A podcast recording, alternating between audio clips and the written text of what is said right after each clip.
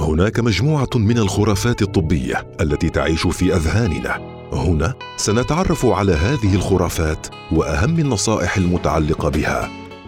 يقال أن أكل السكريات يزيد من شقاوة الأطفال. يا ترى ما مدى صحة هذه العبارة؟ خلونا نتعرف على التفاصيل.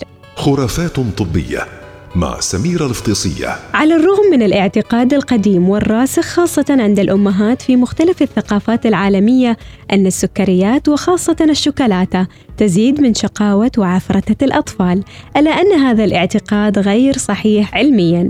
بصورة عامة، الطفل الجائع لن يكون شقياً ولن يمارس نشاطه بصورة طبيعية، والطفل الشبعان سواء من السكر أو غيره من الأطعمة سيمارس سلوكه ونشاطه الطبيعي بشكل عادي. 12 دراسة علمية كبرى تمت لدراسة تأثير السكريات على سلوك ونشاط الأطفال. النتيجة لا يوجد تغير سلوكي بين الأطفال الذين يأكلون سكريات والأطفال الذين لا يأكلون السكريات. السكر باعتدال مفيد للأطفال، لكن المشكلة الحقيقية أن أغلب الأطفال يأخذون أكثر مما يحتاجون بكثير، وهذا سيتسبب بسمنتهم وخمولهم وقلة حركتهم وليس العكس.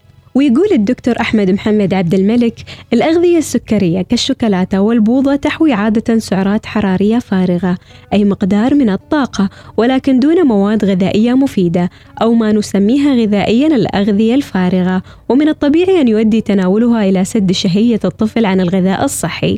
كذلك تناول الطفل للمشروبات السكرية مثل العصائر والمشروبات الغازية سيعني أنه لا يحصل أو يشرب كمية كافية من المشروبات المغذية كالحليب مما يعني عدم حصول جسمه على مقدار ملائم من الكالسيوم. كل الأطفال يحتاجون لأكل السكر.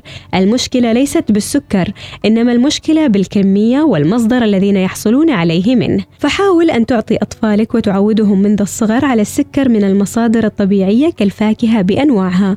إذا عودت أطفالك على الفاكهة منذ الصغر سيحبوها ويتعودوا عليها. تجنب أن تكون مكافأتك لأطفالك على سلوك جيد أو على شهادة دراسية جيدة. الحصول على سكريات فارغة القيمة الغذائية.